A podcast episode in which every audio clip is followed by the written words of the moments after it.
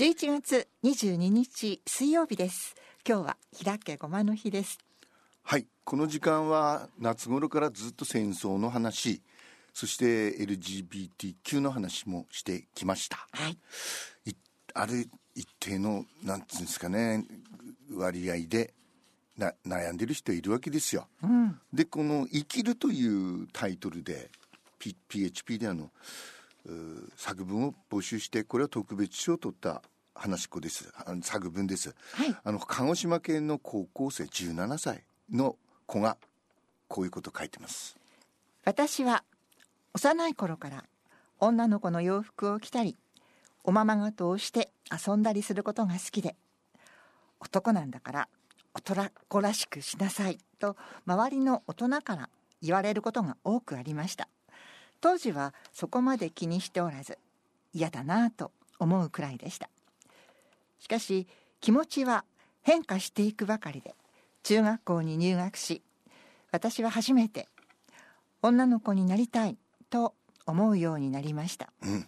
誰かに相談しようと思っても気持ち悪いと思われたらどうしようという不安の方が大きく一人で悩んでいました。そんなある日元気がない私を見て一番仲のいい友人が「どうしたの？何かあった？相談乗るよ」と優しく声をかけてくれました。その瞬間今まで悩んでいたことを思い出し涙が止まらなくなりました。私はゆっくりすべてのことを友人に話しました。彼は私に話してくれてありがとう。大丈夫だよとまた優しく声をかけてくれました。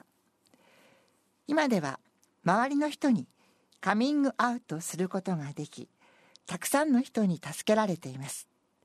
しかし理解してくれる人もいれば逆に偏見や差別の目を向ける人もいます。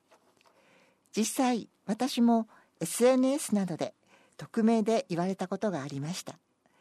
すごく傷つきいつになっても忘れることはありません。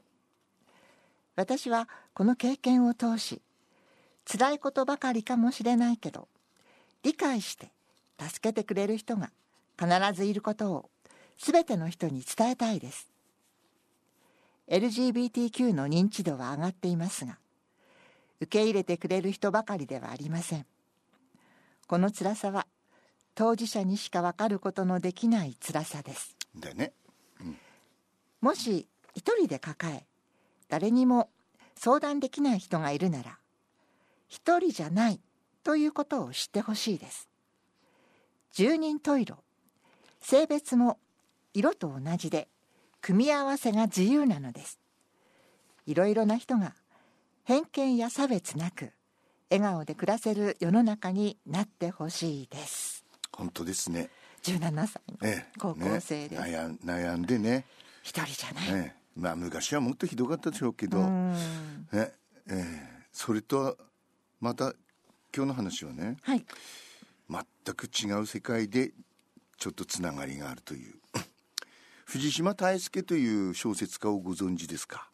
初めて聞きました。俺はもう初めて聞いたんですけどあんまり有名じゃないと思ってました。はい。彼が長編小説「孤独の人」というのを昭和31年にあの出版するんですけど、うんえっとそのその中にこういうセリフが出てくるんですよ。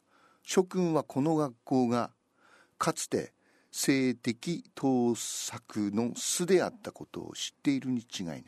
性的盗作の脇にはホモセクシュアルラブとルビが振られている。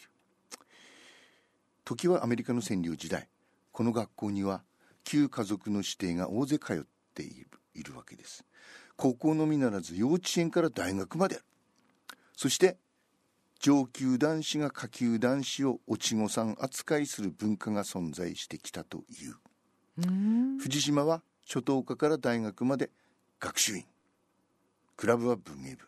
つまり学習院の話うう三島由紀夫はクラブの先輩。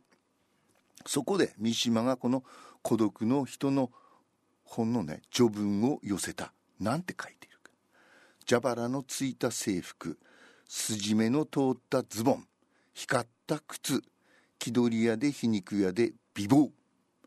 これが学習院の高貴ある伝統なのである。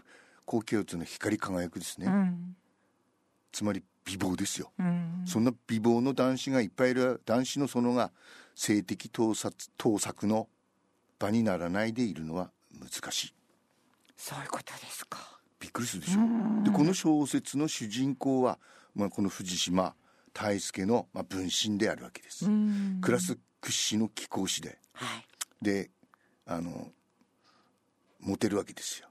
でそのライバルにねこう書いて貴様は中東家の校舎の裏でイチョウの幹に伊沢の華奢な体を押し付けて唇を奪ってしまったじゃないかとかってこう言ってる。うん同級生に本物の宮様がいる。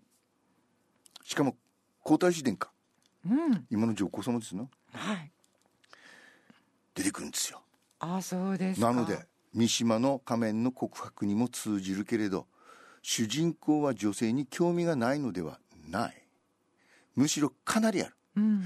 つまり統制風に言えばクイアかバイセクシャルか。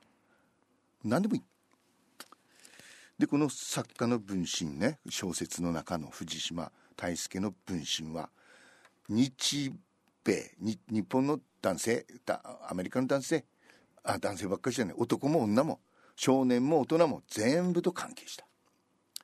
この藤島現実の藤島は四谷でカウンターバーを経営する。うん。そして6歳年上の日系2世の女性と結ばれる。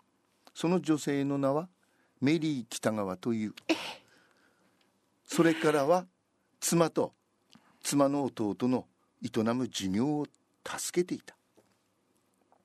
ちょっと驚きましちょっとたでしょ突然。つまりこの藤島っつうのは藤島ジュリーのはい。父親ですよね。うん。だからジャニーズ事務所には戦後の日本日本が凝縮もされているというのを知って。びっくりですね。びっくりでしょ。まえ。さかの。えだってお父さんいるわけだからね。はい。でも全然マスコミには乗ってこないでしょ。ええ。64歳ぐらいで亡くなってるんですね。あのこの藤島大輔がね。はい。なのでまあえー今の騒動とかにも関係してこないわけですよ。でもまあ随分そのジャジャニーズっつうんですか？事務所をも手伝ったりしたんでしょうね。助けていたって書いてますからね。ちょっと驚いたでしょ。だから今日はあえて和江さんに下読みもさせず、し何も知らせねえんでびっくりしました。まさかのお名前が出てきたので。ね最近おなじみはのでこの LGBTQ っていうのはとてもそのまあ現代的というか、えーそれを理解しましょうと、さっき出ないけど。そうですね。ねしましょうという、そうそれがね、うん。うん。ただね高校先ほどの高校生のお話にもありましたけど理解が進む一方でなかなか 理解しできないという人も当事者じゃないとわからないという。アメリカの話ですね。今年の8月に銃撃戦があったと。うん。えっ、とねトラビス池口という、まあ、に日本日本の血を引くんでしょうな。この男がですね衣料品のオーナーのローラさんというのを撃っちゃった。ババーン警察の発表によると池内はその衣料品のレインボーフラッグを引き裂いた。レインボーフラッグっていうのは虹の旗。つまり LGBT の権利を求めるシンボルですね、うん、そうですね。でこのい衣料品を経営していたその女性ねはそのそそ関係ないわけですよ。ただそのえレインボーフラッグを掲げていたというだけでその店をみその旗を破いて女性を撃っちゃった。えー、そこでまでけ警官が。駆けつけて、ええまあそしたら、ね、ひどいひどい。現在アメリカでは LGBT に対する憎しみが高まっている。理解が進む一方でそう。高まりが。高まりも、うん。それがひどくなってるんですね。であの有名なバドワイザーはい。ビール、ねアメリカ一のバドワイザとてもあのの飲みやすいビールですよね。ね。うん。ー、なんかジュースみたいなもんで終わる軽くてね、ええはいこの LGBT の祭典に出資していたとうん。ねでレインボーカラーのボトルも発売したりして今あすごいそこまで。ええ企業し努力を応援していたわけですねええ、うん。ところがその一方で。